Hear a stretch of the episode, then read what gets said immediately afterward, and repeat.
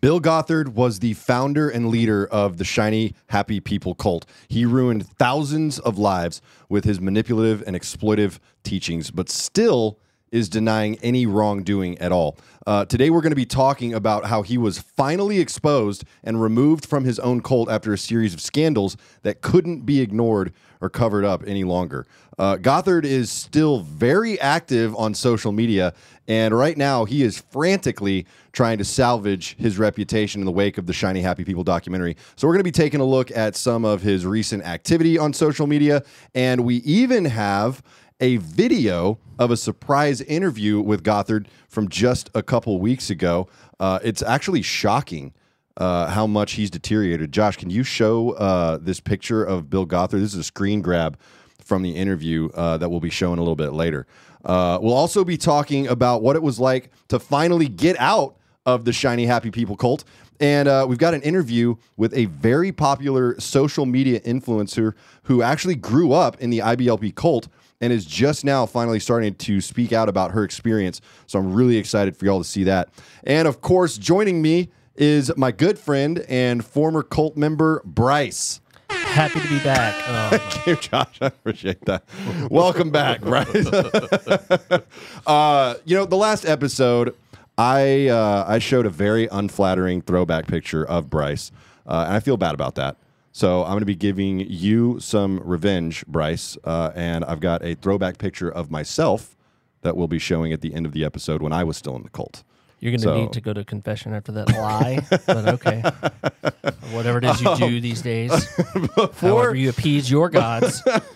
Before we get into this episode, uh, I did want to let everyone know that the live podcast episode of Surviving the Shiny Happy People cult is happening on July 26th in Austin, Texas. Tickets are now available on Eventbrite. Uh, they are extremely limited, though. Uh, and all ticket sales uh, will be donated to Recovering Grace. So make sure you get your tickets as quickly as you can if that is something that you want to attend. I'll be posting the ticket link uh, on YouTube uh, on the community page, and then I'll also uh, be posting it to my website, daveyjax.com, D A V E Y J A X.com. Uh, we'll be having several special guests at this live event who are ex members of IBLP, uh, as well as some folks that were uh, they were actually on the Shiny Happy People documentary uh, to talk about their experiences, answer questions from the audience. Uh, so that's uh, that's really exciting stuff. Uh, and also, this is really cool. Uh, during one of the uh, last episodes in the live chat, someone recommended that I reach out to Cults to Consciousness. Uh, it's another podcast that is you know exclusively about cults, growing up in cults, what it's like. Uh, you, you know, living life inside of a very isolated, restricted environment. Uh, so, Cults to Consciousness, I uh, I recorded an episode of it today. It was extremely emotional. Uh, but that will be coming out later this week, so I'm uh, I'm really excited about that too. Um, so be on the lookout for the episode of Cults to Consciousness uh, that'll be be available on YouTube also. Uh, so with all that being said, let's get into the scandal uh, that finally took down Bill Gothard. Um, you know, we posted that interview with Dr. John Cornish uh, Yes. from Recovering Grace. Um, and if you watch that, you know that Bill Gothard, uh, you know, he he basically got into a series of scandals. Uh, who knows how far back these scandals go? But they came to light around 2012. Uh, several ex cult members started sharing their stories on the Recovering Grace website, including allegations of multiple instances of any inappropriate behavior from uh, Bill Gothard towards uh, underage girls and young women. Um, and this is the stuff that that finally took him out. It's very similar, if you think about it, to the Catholic Church. They, nothing happened with that until the victims realized that there were a lot more other victims. That's right. And then they're like, wait a minute, you know, it wasn't just me, this one off thing. And that's kind of the same thing that happened here. As Mm-hmm. soon as everybody came together and realized, oh, we're we're not alone, this is all happening to us, then action needed to happen. Yeah, and and they they couldn't cover it up any longer. That was that was the big thing, right? Once these stories started hitting the internet, you know, before it was all kind of you know kept inside of IBLP, and they were able to control the narrative. Uh, and it was basically just, oh well, that never happened. Uh, Bill Gothard would never do anything like that. these these women, these these girls that are accusing him are just confused or whatever excuse or justification they use. But finally, once this stuff started hitting the internet, there was no stopping it. Um, and there were, I mean, 30 plus women that came forward, right? and yeah. ultimately uh, sued Gothard uh, for damages. Yes. Uh, and that was that was really the the tipping point for him. Uh, now they ultimately dropped the lawsuit because Gothard was threatening to countersue, and you know this this IBLP cult is a sixty million dollar a year organization, like we've talked about. So he had plenty of money, plenty of access to go after these women who were finally brave enough to speak up about the years and years of abuse. And this is going back, I mean, based on the the conversations that I've had, this this goes way back into the late 80s, early 90s. Right. I mean, all the way back, not just him, but with his his brother. Oh yeah, Yeah, all with. Steve Gothard too. Also other members uh you know on staff for the cult, right? Right. I mean, this wasn't just the Bill Gothard family that was abusing these women. You know, the interesting thing, I, I I think that in the '80s it was mainly just Bill and his brother, and then later, towards the end of our time, as the they were so big and there were so many different locations, I did hear little rumors and things at, happening at other locations. Yep. But it was almost like before that, everybody was a true believer, and so they weren't messing around or anything like that, Right. Except for the leader. Mm, except for the ultimate leader, Gothard. Well, yeah, and I, it, I I think a lot of it coincides with the growth of the compounds, right? Because all of a sudden now you've got compounds all over, you know, the United States, all over the world, and you've got leadership structure within each of those compounds. kind of a leadership, you know. right, yeah. Uh, at, at, at one point, you're no longer getting to pick like the top perfect leader that you want. You're like, well, we got We just got to throw someone in we there. got four more training centers. Yeah. Who, who can we pay the least, Uh huh. you know, to to lead this facility? Well, even outside of the directors, though, like usually there was, you know, a head of kitchen, let's say, heads of maintenance. And I know for a fact uh, that one of the people in a leadership position at the Indianapolis Training Center uh, was absolutely uh, doing some stuff that was really, really questionable. Uh, this was a male leader that was doing questionable stuff with, you know, women, girls. Um, Yeah. you know, I, I I saw some of that stuff firsthand in Indianapolis, uh, and, and so you know, you hear all these rumors, you, you you see it happening, but then all of a sudden the stories start hitting recovering grace, and it just blows the whole thing wide open. yes. And, and there was nothing that Gothard could do at that point to stop it. Now he did release a statement. Dr. Cornish mentioned uh, in that interview that he he released a statement that said he shouldn't have you know essentially been petting these women. just insane. Just kind of a normal politician. Uh, Yes. I'm not uh, agreeing or or confessing, but maybe I did like a little bit of what they said. yeah, maybe I, I left my hand on someone's leg a little bit too long. Right. Maybe a few too many side hugs, right? Exactly. That's basically all that he admitted to. He said that, you know, some of the stuff that he did was inappropriate, right? Never, ever admitted to any kind of abuse at all. Um, And of course, he, he's trying to get John to tell him their names. oh, yeah. Well, that was the craziest thing about that interview with Dr. Cornish, right? Is that there was never, you know, any remorse on Bill Gothard's part for all this stuff that was going on. And it really was just, well, how can I talk to these these people directly? Which, I mean, John's not going to do that. Why why in the world would you expose these poor women who are already going through so much and potentially let Bill Gothard get get back into their life somehow, Yeah. you know? I, w- I- Um, I wish I could remember his teachings on offending people. I remember there was a lot about it. Mm. I, I don't remember there being any like, oh, well, let's prove what happened type situation. It's like if you offend somebody, that's bad, and, Mm-hmm. you should work to not offend. I don't know. I, I feel like I need to look that into it. Look well, into it was it was all based on you know you should never take anyone to court. You know, it should all be like a, a mediation type Right. situation, right? But then he also had the law of crying out that that we all know so well, and I think that came out right after the the scandals with Steve Gothard, right? Yeah. Is that when that I got so. published? Yeah. Which basically, if if you don't, essentially scream as you're being abused, it doesn't count. That was the essence of of that principle, right? Uh, so it's it's just it's just all this crazy stuff. Uh, that, you know, the way that he dealt with the lawsuit was essentially bully them into dropping it, right? And then turns around and tries to get sanctions against these women, uh, which fortunately the court did not approve, much to their credit.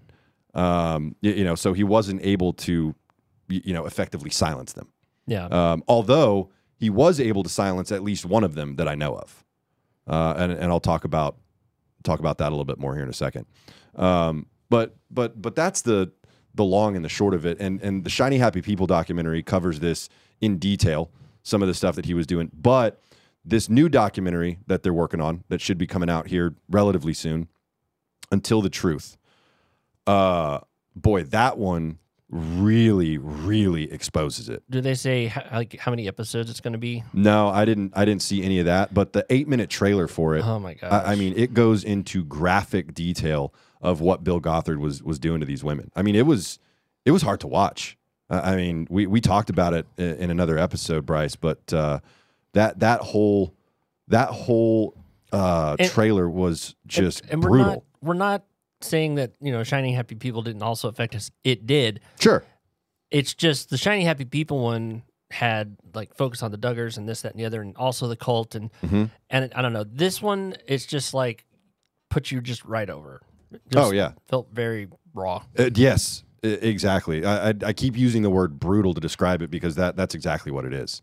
Um, I heard that they're still trying to finish that documentary, actually. Yeah. Um, so I'm going to look into that a little bit more and and see how potentially we can we can support that as well as recovering grace, uh, because I, I really want th- this message to get out there as much as possible. Absolutely. Yeah, so that that covers a lot of the specifics of the abuse uh, that that until the truth documentary. Um, I, I've also been communicating uh, with with one woman in particular uh, about Gothard's predatory behavior, um, and and this was his secretary in the early '90s. Uh, her name is Rachel Lees.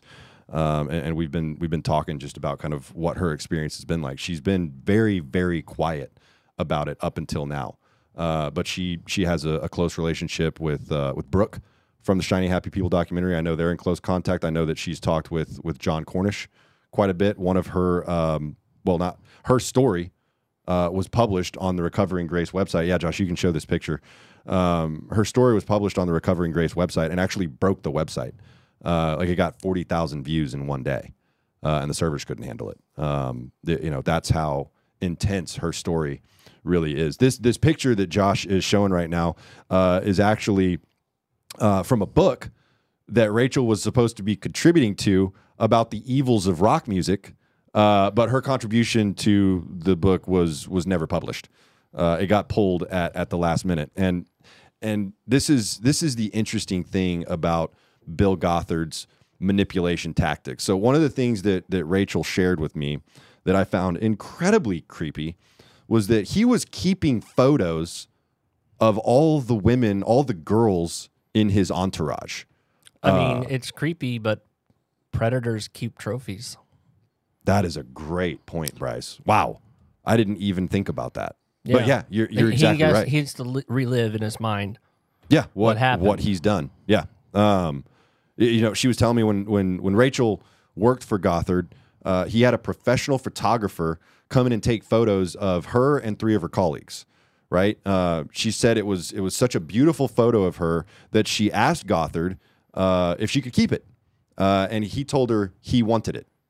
And, and so she she never got a copy of that photo. Another time, she said that she had her picture taken next to a uh, a private plane uh, in the Northwoods compound. So one of the board members for IBLP, uh, the board member's wife, took a picture of her next to this private plane as they were about to travel back to Chicago. Uh, and then she gave the photo to Rachel, right? So Rachel's got the photo that this board member's wife took. Uh, she showed it to Gothard, and and he took it from her. He said that he wanted it, took it from her. Rachel asked Gothard to give her the photo back uh, a couple days later, I guess, uh, and he just he wouldn't return it. So that's just very creepy, strange behavior. But I think that this was you know indicative of just where Gothard's mind was with all this stuff and why he was surrounding himself with these women. He wanted to be a predator. That was that's what he was doing. And he was enabled. Yeah, You know what? The other thing access. the other thing that Rachel said is there's a you know we've we've all heard that you know Gothard preferred uh, blondes, right? She said that's actually not the case. He also liked brunettes. She's she's a brunette, um, and Rachel said that Gothard told her when she was just 21 years old and he was 59 that he wanted to marry her. I, I, I mean, and this I think this was in the early 90s that that this happened Right. uh, and said that there was just numerous instances of inappropriate behavior on his part. Um, it's it's interesting that he never married. I mean, so to compare him to the person that's currently uh, head, which is Dr. Levendusky. oh, he's currently head of IBLP. I believe so. I think Okay. that's what it still so showed on the website. Dr. Levendusky was my director at Oklahoma City, Mm-hmm. and I really don't have any like. There's no drama. yeah, Dr. Levendusky was extremely sincere, Mhm. believed, and did as told. But he was also a very uh, unique person. He was very quiet and and he had just this very meticulous way about him. And um, basically, somebody would be like, "He's probably going to be a bachelor his whole life." No, he got married. oh, did he really? So I'm not saying that nobody would want. I'm just saying that a unique and interesting and quiet and person can still get married, but Bill Gothard never found anybody that wanted to marry him. Yeah, interesting, right? Or was it so that he didn't have any level of accountability uh, for what he was doing with with these girls and, and young women? Right. Uh, was was that a part of it? Because once you get married, now you've got someone that is going to be with you all the time. Yeah. um, and they might be able to see some of that inappropriate behavior, and and you're trying to keep that secretive and quiet. You know, Exactly. um, I, I think that's probably more of what it was. Uh, Rachel, she was she was actually part of the lawsuit against Gothard, and he ended up coming after her personally with sanctions uh, because he heard that she was going to publish a book about her experience. Why would you do that if you're innocent? Yeah, exactly. Why why the need to cover up as much as possible? Especially one particular person, Mm-hmm. single them out. Because she had so much information on him, uh, and that really is the bottom line. Um, you, you know, I'm I'm hopeful that uh, you know at some point uh, we can we can have a, a conversation uh, with Rachel, uh, an interview with her that uh, that we can show y'all uh, because her story is just. I mean, it's obviously tragic, right? Right. But it's also incredibly fascinating what she went through um, and how she's she's coped with her trauma uh, since getting out of the IBLP cult. Um, you know, she's she's married. She has her own kids now. Um, and and as far as you know, I can tell conversations that I had with have had with her, she's an incredible person, just amazing. Um, and she's been, like I said, very involved with the recovering grace stuff, with you know the shiny happy people stuff. She's just never publicly really come out and, and participated in in any of those documentaries yet. Yeah. Uh, but I, I know that if if if y'all were able to hear her story, it would just be shocking, absolutely shocking. And and you can read a good part of her story on Recovering Grace, but she even said that what's on Recovering Grace isn't even half of it. Wow. Yeah, yeah. So it's uh it's a lot. Um, here's the good news. Uh, the the good news is that Bill Gothard he has been coming under intense fire uh, since the release of the Shiny Happy People documentary, and it looks like the pressure is finally getting getting to him. Uh, Josh, can you pull up his uh, his Twitter post? You got that up there? Okay.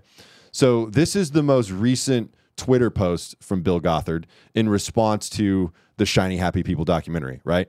And of course, he starts it with absurd lies in new video attacks. just a, just a hundred percent denial. They're lies. Everything in this documentary, even the stuff about the Duggars, apparently, is just all lies, right?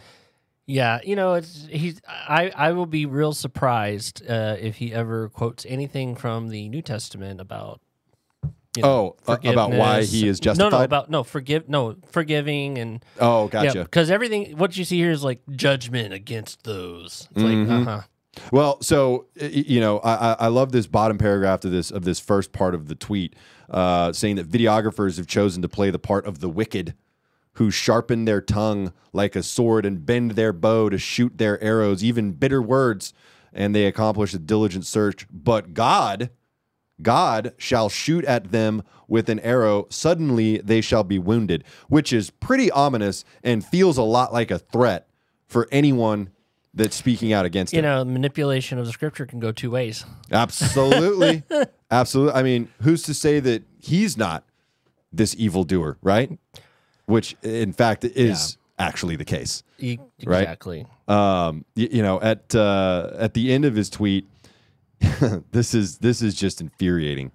Uh, he says, "Far from being discouraging, false accusations are a cause for encouragement and rejoicing." Josh, you can go to the next slide here.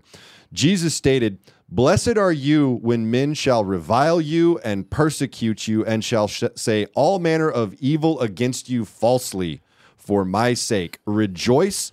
And be exceeding glad, for great is your reward in heaven. Uh, I'm conf- uh, I'm confused. I'm sorry. In the first tweet, was he rejoicing? Uh, no, it seemed like he was Real confused. uh, I, I, it sounded to me like he was threatening and angry, He should be throwing a party. but but now he is rejoicing, right? Uh, and, and you know what's so funny about this? The the interview video that we're gonna watch here in a second, it's the same line, dude. It's the exact same line. Uh, so he posted this weird rant about the Shiny Happy People documentary, which is a drastic departure from his previous statement or statements, I should say, which pretty much just ignore or dismiss the accusations entirely. Like he just just sweeps them away pretty much. Right. You know, uh, this to me says the pressure's getting to him. Uh, Also, and, and I don't know how it couldn't. Maybe he's ignoring legal advice, Hmm. but you know he knows all right. Oh yeah. He's not wrong. Oh no. Uh, you know, somehow the, the the part that's super infuriating here is that the victims of the abuse that are speaking out against IBLP, they're the evil ones, according to Gothard, and he is the persecuted one. That's that's that is what all of these fundamentalists Yeah. You know organizations do. They're like, oh well, we certainly want to don't want to take down the head of a family. Uh, you know, we need this good leader. So Mm-hmm. Right. you know, stop tempting them. Yeah, it's all deflection and redirection. Right? Exactly. okay, if you come to us with a problem in our leadership, in this case, Bill, in this case, Bill Gothard is allegedly abusing all these underage girls and women. Rather than acknowledging that, we're just gonna put it back on you. Well, this is actually your fault, Right. or it just didn't happen, right? Um, you know, a couple of reporters actually caught Bill Gothard outside of his house just a couple weeks ago, and they were able to ask him some questions about his opinion on the Shiny Happy People documentary. And, and I want to take a look at that real quick. Uh, Josh, can you play this video?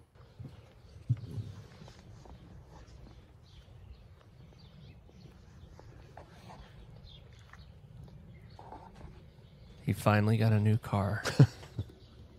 I love the Hello, pride Mr. flag in the background. Sorry to bother you.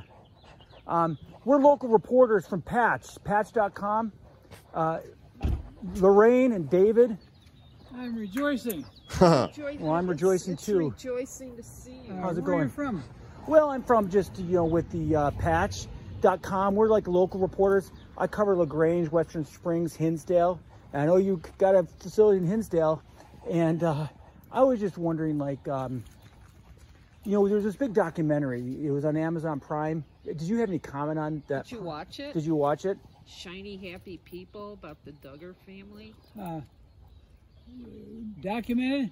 It was a documentary on, on Amazon about, about shiny happy people, the Duggar family, and yourself as the head of the institute. And I was just wondering if, uh, you know, you saw the documentary or heard about it. It was kind of harsh on you, and we just want to make sure you're The- okay. you know- it didn't seem like it Did was. he have some material? Well, they, they, they, they just suggested that, you know, you left the, the institute uh, and, and they suggested, you know, girls spoke about going into the institute and they said that they were treated, they were harassed. And I was just wondering if you were worried about that, uh, you know, that girls were harassed under your reign. uh, you know, you, on uh, that. You you didn't do that, did you? Or Well, I'd rather not um, get involved if that's okay. Okay. no? We we appreciate it, and uh, you look good. Pushing ninety, you're still out there kicking. Yeah. I'll be lucky if I get to 75. Yeah. Thank you. yeah, I hope I make it through my sixties. so Oh, sorry, it's sorry to bother you, but we just, you know, we it, Thank it, America was watching it last Yeah. week. yeah, Okay. we just wanted you. to Have a nice day. your side of the story. So you know, Yeah. that's you know, Okay. there's there's too many one-sided news Thank you. reports. Thank you, sir. thank All right. Appreciate it. That's it, Josh. Wait, wait, Uh, wait, wait, wait. Yeah, go What ahead. is this publication?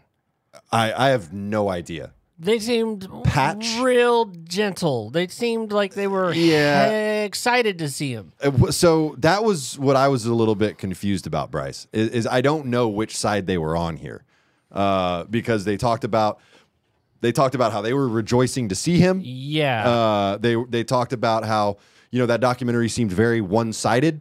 yeah. Uh, it- you know, a- and and I get it, man. This Bill Gothard is old. Uh, that was.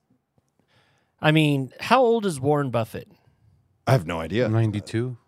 No, okay, you, Warren Buffett is way more cognitive. Uh, that that that is a person that should not be driving.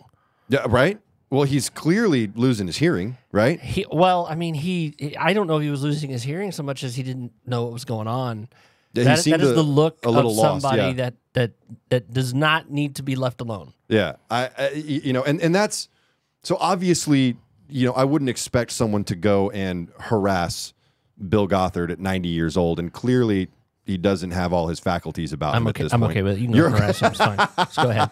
You can stand. Um, look, you can stand. I don't know if that would really be a can good s- look, Brice. You can stand on the public street and be like, "Did you have anything to add to these accusations?" Yeah. That's it. You don't have to. You don't have to be, you know, all up in their grill. But I mean, he he clearly he knows what's going on here and what he has to say. That was a biased. So uh, he's Approach. he's lucid enough to They understand seemed that. more nervous than him. yeah, they Noticed really He did. did not shake. He just is like No. at them like, No, I'd, I'd rather not get into it. yeah, yeah. I'm like, whoa. But did you notice right at the beginning how he said, "I'm rejoicing"? Yeah, Same messaging, same language in those tweets. it's burned into his brain. I mean, and this this scripture he's using, you know, Matthew 5, 11, 12, like I, I all of these scriptures are just constant in all of his material. Yeah. Mhm. It's just every, every new thing and new program, and it would be like based on the same Mhm. Section. Yeah. almost every time. and, and and and that that that particular verse yeah, is from the Sermon on the Mount, yeah, right? Which all of the wisdom booklets are based on. Yeah. So he's going straight back to his roots, uh, making sure that he can dismiss these accusations, right? I was Uh, surprised that they that he lives next door to somebody that has, uh, you know, The pride flag. yeah. you that like he was that? just like you need to take it down or nothing. He, I thought that was so ironic and Yeah. hilarious. Yeah. who doesn't know what the that only thing with the means? video I would say is uh, they showed his uh, um, what's it called? His plates on his car. Oh, man. it showed the numbers. Oh, Yeah, yeah. that's on them. Yeah, people could absolutely go after him. not saying you should, not saying we're going to. I'm just saying if you wanted to, you could. the, the original humble brag from Bill Gothard, he used to have like this green 1960s uh, four door, whatever Chrysler. I don't know what it was. Yeah. It was, you know, a, It was an uh, old car. American car. Yeah. Old. And he, you know, oh yeah, this is my personal car. Look how humble I am. I'm not extravagant. Let me get in my custom van while I'm driven to the airport. or my private plane my while I'm traveling between he- compounds. He, he, the, you, they would take pictures of him driving it, but he never drove it. no, no, he was chauffeured. Yeah, Absolutely. And the only reason he's got a new car is he didn't have like a staff ready to keep that old thing going. at, at his beck and call. Exactly. Um, yeah, I mean, it, it's just to, to me, even as you know, old as he is now, right? He is still active, and still active. More importantly, in denying everything that was brought against him, um, and he's holding to the same lines, dude. It's the same narrative. It's the same deflection and redirect every time. Um, and, and so I, I, I think he's going to take this stuff to his grave. I don't think Oh, he'll ever absolutely. get an apology, No. any kind of justice well, on his end at all. I mean, from what I've seen, lawyer can can you know plead a whole no, not not capable of going to jail or something. You know? Oh, sure. Yeah. Yeah. He's not fit to stand trial or, Yeah, or, or yeah. whatever you want to say. Exactly. Sure. Um, I, you know, to me, it's, it's, it's beyond that where just no one, no one wants to go after him anymore. You know, I think the only thing that you could really go after at this point is IBLP. If, if you really wanted to see some justice for the victims, I think that's what you'd have to do at this point Yes. uh, just for the you know how they enabled his behavior for so long. Um, you know, so he's still out there. Um, he's still prolific, but uh, there's so many stories of hope coming out of this cult, and and one one of those stories is is from a uh, a lady named uh, Noell Jett.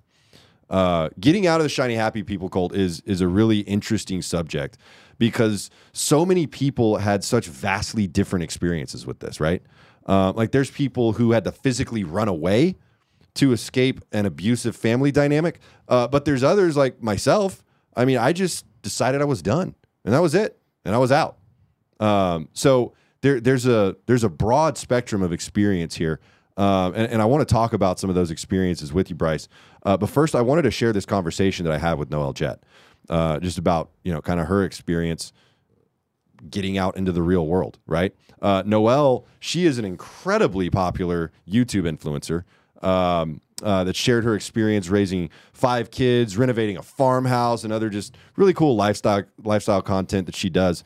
Uh, she also happened to grow up in the shiny happy people cult, and while she kind of mentions it in her book uh, from the ground up, she's really just now starting to speak out about it more uh, about how her childhood uh, and what it was like growing up in, in the IBLP cult. Um, and so I wanted to play a segment uh, from the from an interview that I did with Noell, um, and we we were talking about how profoundly your relationships can be affected growing up under Gothard's teaching, uh, and how that can really just put a twist on everything. Josh, do you have that? Uh, do you have that video ready to play? About to be. Okay, cool. So we had a long, long conversation, and and the, the full interview is is going to be available uh, tomorrow on YouTube. Uh, but I just wanted to play this segment because I I think it's so interesting, kind of hearing her perspective on it. Go ahead, Josh. What was what was dating like for you? Because growing up with with some of these ideologies, it, it can really influence how you you go and, and pick a partner, essentially. Oh, absolutely. So my first serious, serious relationship, I was 17, he was 23, which at the time I thought nothing about it because he was going to be in the ministry and Whoa. he had graduated from Bible college and I was in Bible college and I didn't I didn't think anything about the age difference back then. And it and he, he had grown up in similar. So he had gone to um, a, another college there in Oklahoma City and he had been affected by the same ideologies, the same issues. And honestly, it was catastrophic to our relationship. Like, if, Mm. if you take away any other issue that we had, that issue alone that we were both dealing with these things that we had come up with, it was a disaster, recipe Mm. for disaster. Um, but then fast forward to meeting my husband, and he has just been the most patient and loving and kind person, and you know, just been there through the thick of it. My, my whole family, all the drama, all the trauma, all the issues. Yeah. He has just been a steadfast force and helped me. Uh, honestly, been one of the biggest single factors in helping me move past it and build a life I love. Now, did did your your husband did he come from a, a similar background as well? Did y'all go through the courtship Oh, no. stuff or no? Oh no, No, oh no. okay. He, so Wow. so let me back up a little bit here because I, I realize you're missing a piece of the story. So when my in my delve into Moab, I ended up pregnant. Imagine that because you know Oh, that's wow. what is definitely going to happen. You know, I think I was 23 at the time, Mm-hmm. and so got married and miscarried, but now I'm married. You know, and you don't get a divorce like that. You No. do not get Mm-mm. a divorce like that. Doesn't matter what happens. Oh no, that was Yeah. the cardinal. Like I, no one in my family. I had one aunt that had been divorced one time, and then Yeah. she's been remarried like 30 years now. But you don't you don't get a divorce. No, you just need to submit more. Uh, yes. yeah, before you even think about the D word. he- Yeah. Yes, exactly. He wasn't. I you know he wasn't religious at all, so he had no idea that aspect of what I was going through. But you know he like I you just stay married, Yeah. and it I mean it escalated to a point where even my dad, my super fundamental religious dad, said you need to divorce him. He is going to ruin your life. Hmm. So at this point, I had two little girls, and according to everything I'd ever been taught, I was damaged goods. You know, Mm, I was like, mm. I will be single the rest of my life. There is no man on earth that would look twice at me. I've got da- you know this baggage on me, and you know I I was ruined goods. That's all I'd ever been taught. Right. And here comes my husband, Mm. patient Daniel, never married, had no kids, and didn't even think twice.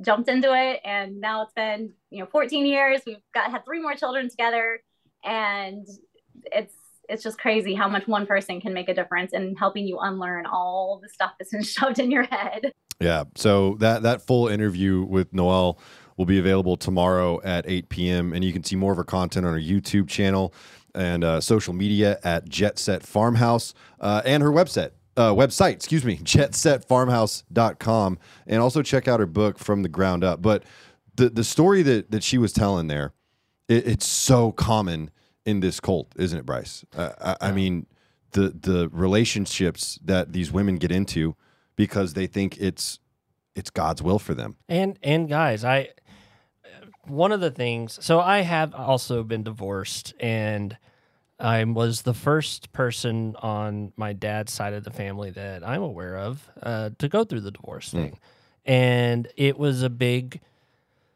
fear of mine um, as to how my parents would handle it and how you know my family would handle it. Like I hung on just like everybody else that goes longer than you should, Mm. and I think everybody saw that it, it was definitely the right movie. My parents surprised me. They're like, "Okay, yeah, Yeah.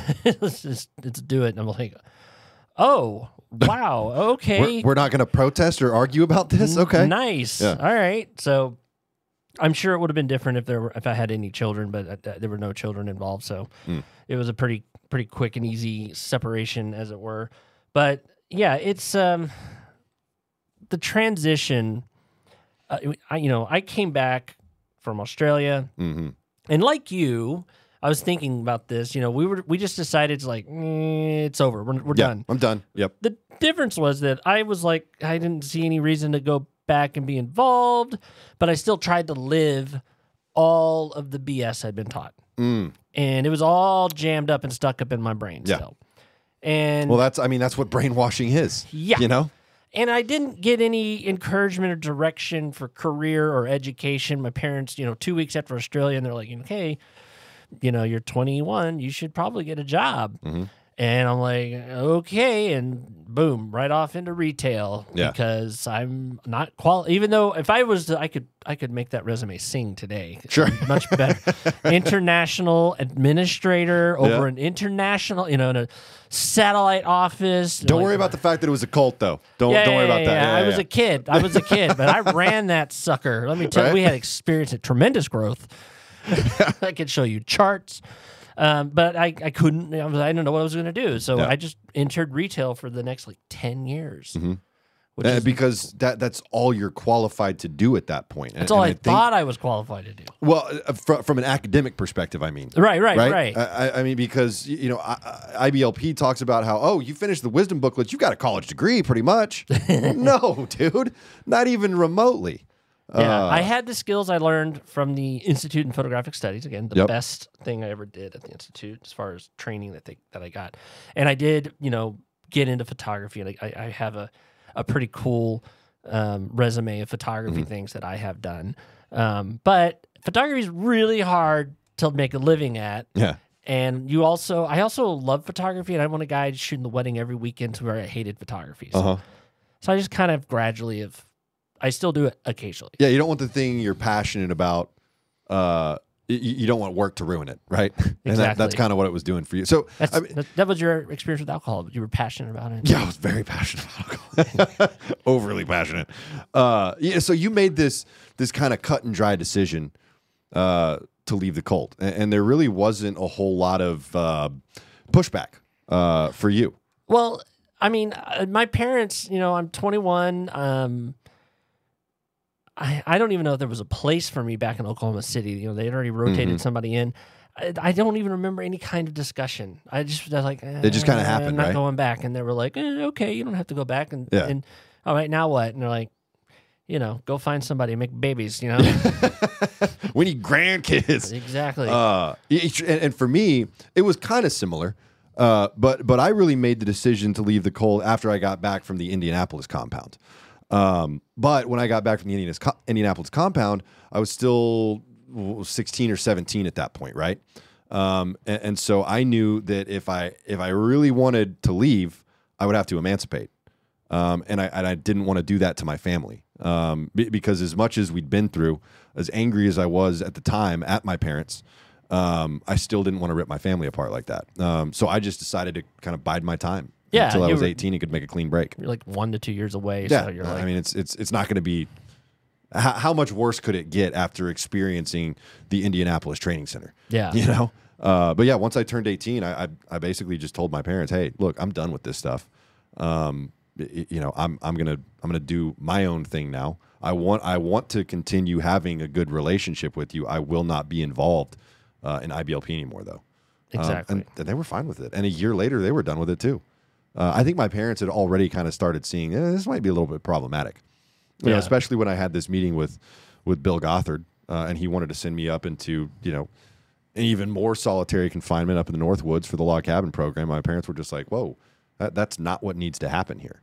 Uh, if they could get a training center in space, oh they would be wow, like- all the nerds would love that. we're gonna get you so close to God, you're not gonna be able to ignore them. but but here's the thing, man, and and you know I, I know you know people like this. Um, there were there were other cult members that that had to literally run away, whether it was from a training center or their families to escape this cult. Yes. Um, they didn't have any other options. They had to do divorce. They had to, Uh-huh. you know, while my divorce was mentally difficult and physically easy, after experiencing that, and I'm in these Facebook groups and I see all of these other dynamics, all of these Mm-hmm. other people, people I know, friends, they've got kids, Mm-hmm. and they're divorcing. And I don't, it, once you've been through it, and if you know somebody that then a friend that goes, it's it really sucks. It's Yeah. like you see that you know what they're experiencing. It's a painful experience, and even I know it needs to happen. Right, and whatever they're whatever I experience is compounded by however many children are now involved. I mean, it's awful, and there's so many broken homes because somebody woke up. Either the man woke up. I've known at least one occasion where the guy was like, "This is all BS," and, and, the, and the wife was still totally like, Mm-hmm. Yeah. "No." She wanted to hold on to it, yeah. Right, and then most of it's the other way around because the woman is being so abused and and sub- Mm-hmm. and she just got to get out of it. Yeah, yeah. exactly.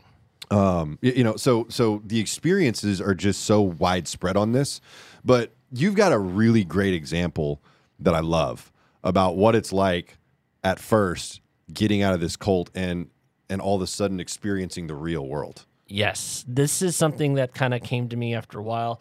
So after I finally got my brain out of the ATI mode, probably around the age of 28, I started to delve deep into all the things that were not all the things, uh, a lot of things that were quote unquote taboo. Yeah, right. yeah, yeah, yeah. So, and one of those things, and you get people gonna laugh, is Harry Potter. Yeah. Okay. Now, uh, Harry Potter is one of those things that when it came out, the Christians were like, "Well, let's let's go burn these books, right?" for sure, this is the devil This is awful, you know. Um, and I read them and I watched the movies, and I connected with this whole story, and I couldn't understand why do I like and this whole universe so much. And I finally figured it out one day.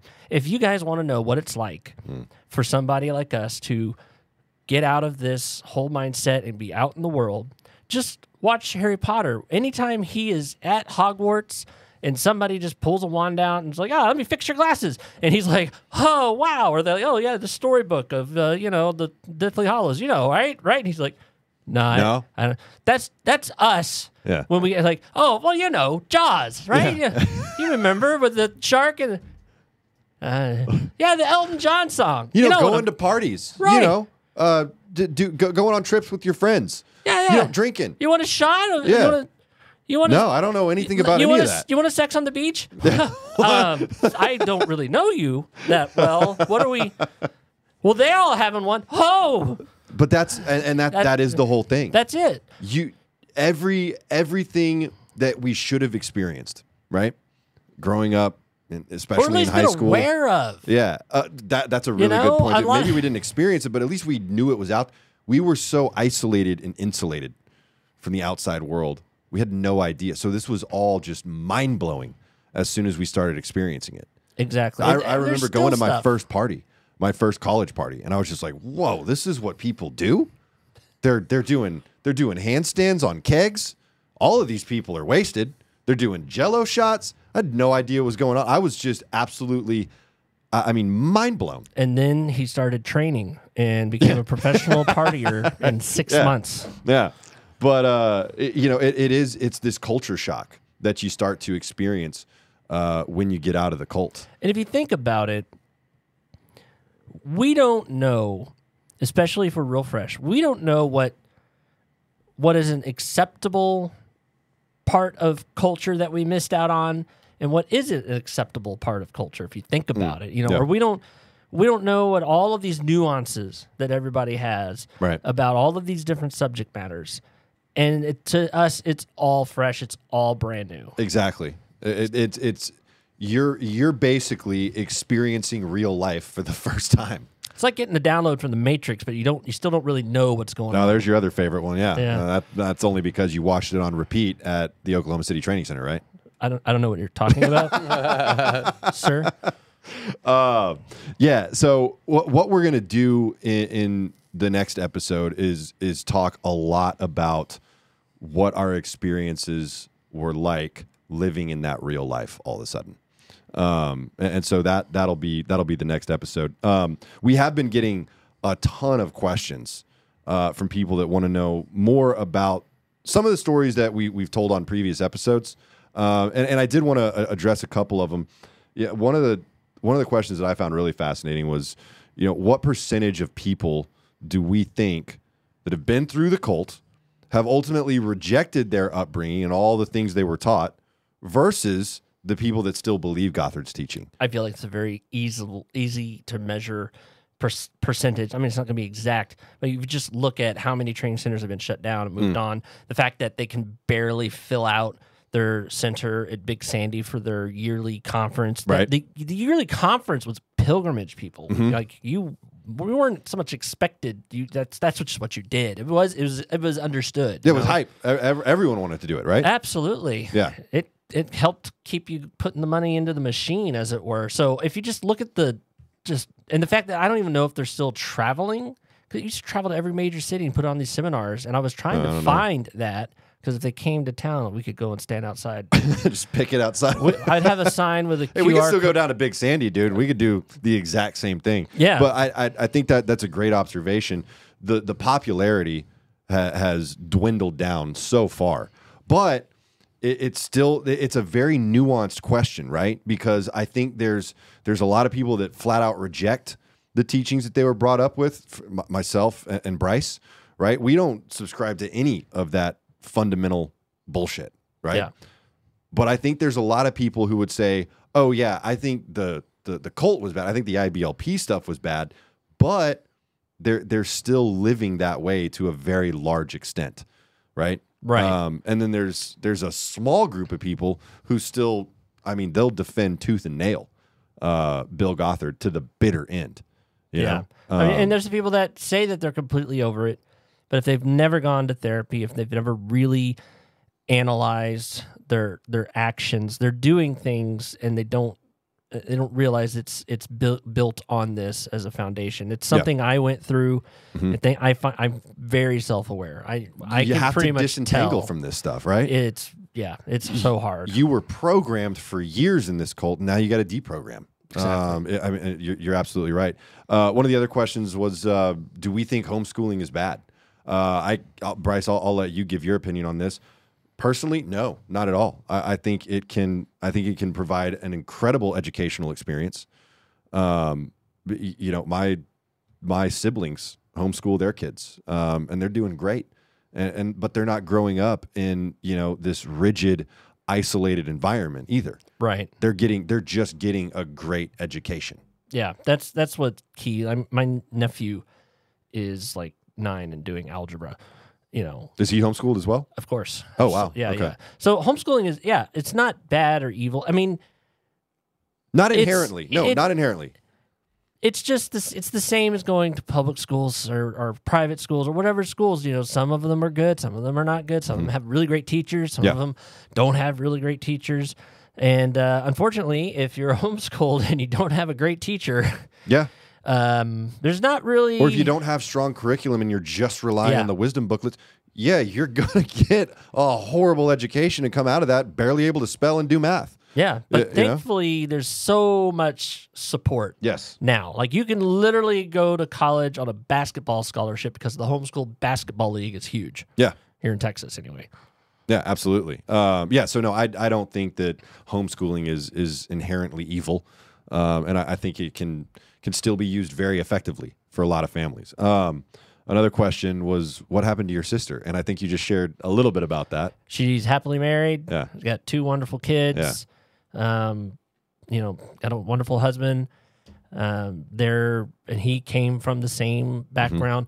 Whatever we he he was even more repressed, a harsher environment, and He um, probably grew up in an environment very similar to mine, actually.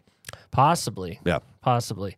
So they're doing well, great. and I get to see them frequently. And I actually got um, a message after I think it was the second episode that we did from your sister, uh, just telling me, you know, how much uh, she appreciated what you and I were saying, um, and that uh, you know it, it's great that, that you and I are still friends, and, and you know it made me really emotional because when I responded, I, ju- I just told her that you know some of my my happiest memories when I first got out of the cult before I was really far down um, the substance abuse hole.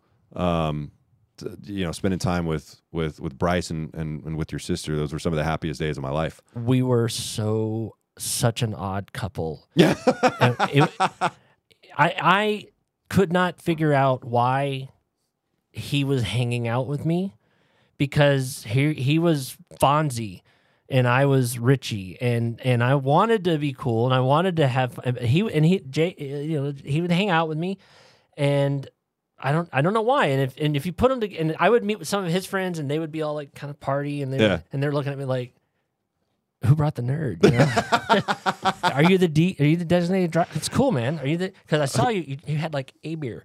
but yeah, I mean, we we were thick as thieves back then too. Uh, Yeah. and I think it's just because of our shared experience, and and we both we both wanted more uh, than what this cult had offered us. We, right? we we had a weird balance. It was very. I have. it's very much a fond yin and a yang there. Yeah, Super yin and yang. yeah. But But we had a uh, lot of fun too. Yeah, we yeah. did have a lot of it. It, it took a while before you know Brice came over to the party side uh, or the, the dark side. That's really what it is, right? Uh, but once he did, man, uh, I mean, I'm not much of a stout. I'll never forget Brice Oh boy. doing shots of flaming Dr Peppers, and then uh, drinking drinking a swig of water out of a. Uh, Okay, that that is on you, sir. Yeah, First of all, I have not had a flaming Dr Pepper since. um, I don't think. that that we he was sitting in the back of my car, Josh, and I had a bottle of water back there, but I used it to put out cigarettes. Yeah, of course he did. And Brice took a big old swig out of this thing and immediately just Uh, painted He's- the side of my car. He's forgetting. I asked for water, and they purposely handed that. One I to don't me. think that was on That is- purpose. I think that's a misrepresentation. No. I don't feel like that's true. I don't think I would do that. I don't think I'd ever do it. Oh, One hundred percent. All right. Uh, well, you know, we, we just have a you know different Different memory memories. things. Yeah, yeah. I, I'm still waiting on your this month's check to keep some of those information out keep of that the. suppressed. Yeah. Uh, a- another big question that I got was uh, what happened to uh, the girlfriend that I had when I was 16 that got me sent away to uh, behavioral rehab, and, and I mentioned it in the last episode. It's it's actually kind of a sad story. So when I went to uh, to Life Focus uh, for this program, um, she had been writing me letters uh, while I was away, um, and the the cult had intercepted all of them and actually ended up sending them all to my parents. So I thought she had just abandoned me at, at that point, uh, which was very upsetting for me uh, because you know it was it was my first love. This is high school puppy sweetheart love, you know, and so I thought we were going to be together forever. And now she just abandoned me. So so that was another layer of of anger that I had. Um, but I want to say about a year after I got out of the cult. Uh, so I think I was about 19 years old. Um, I actually decided, you know what, I'm going to reach out to her and just kind of see how she is, and I did. And uh, I was telling, I, I, was telling um, Cults to Consciousness this story earlier. Um, you know, she uh, she answered the phone, and as soon as she heard my voice, just screamed, screamed. uh, because she didn't know what had happened to me and, and didn't have any way of getting in touch with me either. Uh, and she told me that she had written me all these letters, and I explained to her that I, I just never got them. Um, you know, so we had a really good conversation, had had really good closure after that. But uh, what I found out later uh, was after I left, uh, the church that that she was a part of, uh, that my family was also a part of. Um, she was not homeschooled. She didn't grow up with the same background at all. This was a, a, a normal church. It wasn't a cult church. Um, she was the head high, uh, the head cheerleader on uh, or at her high school. Um, so she had a very normal life. Uh, but one of the uh, pastors at that church actually abused her severely, uh, along with uh, you know several other women at that church. Um, you know, which is just absolutely heartbreaking. So she went through her own trauma uh, while I was going through mine, um, and, and I think it just goes to show it doesn't matter where you are or who you are if you have these principles in place that create an environment for exploitation, manipulation, and abuse, it's going to happen. And and it has to change or you have to get out of it. Period. Yeah. Um, you know, and I, I haven't I haven't talked to her again uh, since that conversation, but from from everything I've heard, from everything I know, she's she's doing great. She has her own family now, I believe. Um, so she was uh, she was able to recover from that, which which I'm really happy about. Um, yeah. So uh, the last episode, we we showed a, a pretty unfortunate throwback picture of Brice with Bill Gothard, and to keep it fair, Do you want me to ask the things before? Uh, or you want to do that it- after the picture? I don't know. after the picture. After. Brice, okay. Brice has a surprise that I'm not I'm not we'll see- I mean, aware of. we'll see Uh, how it but, lands. but we'll see. Uh, so Oh. yeah, this is the picture that, that I brought with me. All right, Josh. Okay, okay, enough, enough. Unreal. I don't know about you, but I can see this guy handing out plates at the. Uh, Yeah. Wow. Wow. This is me. This is peak cult attire. Yeah, dude. yeah. I, I Honestly, want you to that's notice way too cash, but okay. the the braided belt and the pleated pants. Come on. Did I Look. slam the door in your face a few years in- on a Saturday morning? I think. I think. You might have. Yeah, yeah, yeah, yeah. But Wow. yeah, I think I was. Uh, I think I was actually. I think this is right after I got back from Indianapolis. As a matter of fact, you are such a bad boy. No tie, no tie. No oh tie. no, absolutely not. and the collars don't button. You know, no, to hold the no. tie. And, and my hair's probably a little too long. If What I'm kind being of real. belt is that? I don't. Come on, Josh. Just leave the belt alone. It was probably popular at the time. double Take the picture down. Take the picture down. I Double don't wanna- pleated or I don't want to see it anymore. I'm saving it on my Oh, dude. computer. Producer Josh. iPhone lock screen. if you want a copy of this picture for the old spank bank, reach out. uh, he will have a stack of these, and he'll be uh, autographing them after the podcast. Uh, yeah, at the live event. Live oh, event. perfect. Yeah. Um, okay, so there's your revenge, Brice. I hope you're happy. I've never heard producer Josh laugh that hard. Uh, I'll so just that's have to great. go dig up some more pictures of us. That is just fantastic. yeah, right. All right. So Brandon, you've you've got a special Uh, segment I, that you want to do? I did. I just had a thought. Like we didn't all the stuff we didn't experience. One of the things we didn't experience, we didn't watch a lot of uh, late shows, and for whatever reason, it popped in my head a top ten list. oh, okay. So now we have a top ten list on uh, ten ways to tell if you're dating someone from the cult. Ooh, I love it. Okay. Okay. Uh, is Josh going to read these Yeah, for us? yeah. Okay. Okay.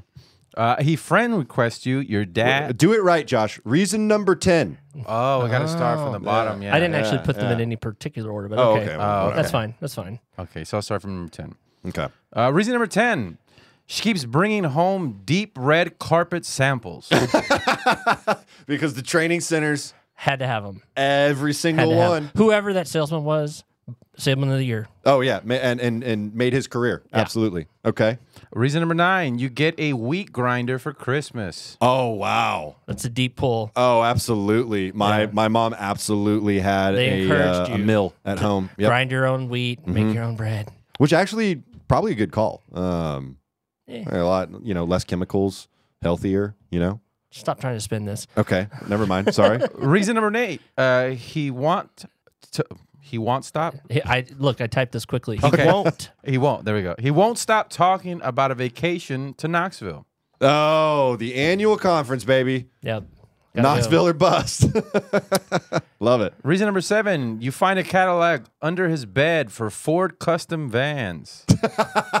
A catalog for Yeah. Ford custom vans. Yeah, Yes. the uh, the old 15 passenger uh, with the spare tire on the back, right? Absolutely. Oh, definitely. And a toilet in the back as the well. The most coveted vehicle in the Colt. Absolutely. Above a Mercedes Sprinter. Oh, It for wasn't- sure. it didn't Well, exist, yeah, they didn't have those back then, Oh, right? okay. Probably now, but Plus, no, no. Mercedes Sprinter. That would that would be too flashy. It would be. That would that could potentially create a stumbling block or Mm-hmm. or a stronghold of pride. Uh, okay, okay. Number six, uh, their Tinder profile says Christian extra points if KJV only. KJV only. Okay, so that is King James version. Yes. With the these and the thous and the Absolutely. shalls. Yeah. Anything absolutely. else is not even the Bible. No, definitely not. Yeah. Uh, because how else how else are we supposed to read a Bible unless we've got extremely archaic words in there? Exactly. It doesn't convey the the, the real meaning. It's great for memorization. All right. Number five, she wants to bring a stumbling block into the bedroom. Whoa, dude. I thought you'd like that. Can you can you define that or give read, it some read context? that however you want. One of those triangle pillows. Got it. Sure. Okay. Why not? All right. Uh, number four, she shows up in a vest she made out of upholstery fabric. Dude. Absolutely. Honestly, that's what it all looked like. Yeah, with the with the weird roping around the edges. Yep. Yep. mhm. Looks like grandma's couch got repurposed Yeah, into a vest. Yeah, exactly. 100%. Her ringtone is harp music. Oh, wow. The old harp music.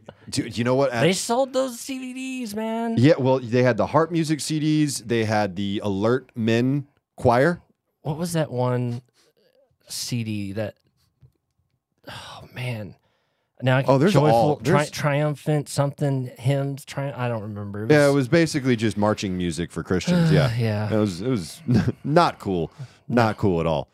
All right. All right. Uh, number two, I like this one. On your first date, she she and the Uber driver have the same last name.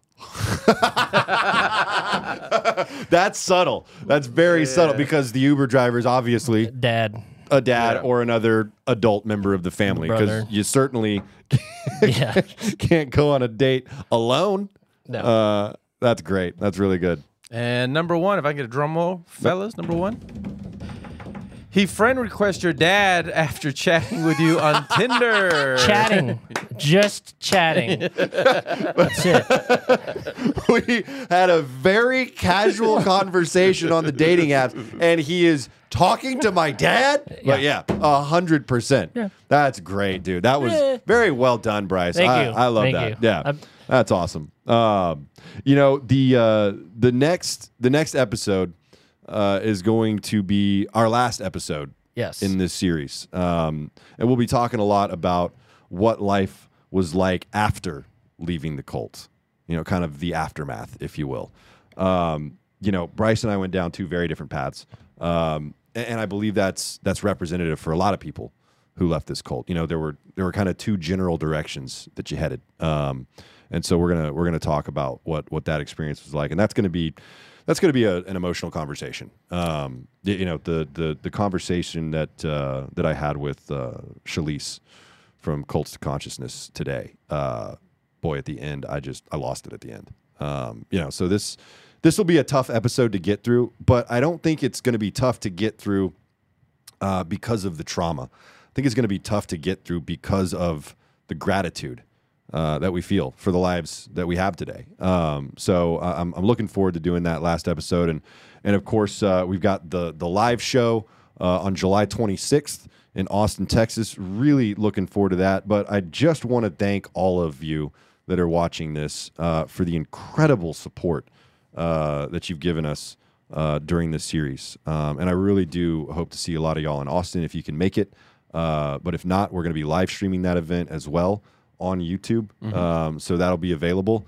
Uh, but just thank you so, so much uh, for helping us get this message out. It's important and it's resonating with a lot of people and it's accomplishing a lot of good. Um, so, yeah, thank you so much. I love you. We'll see you next week.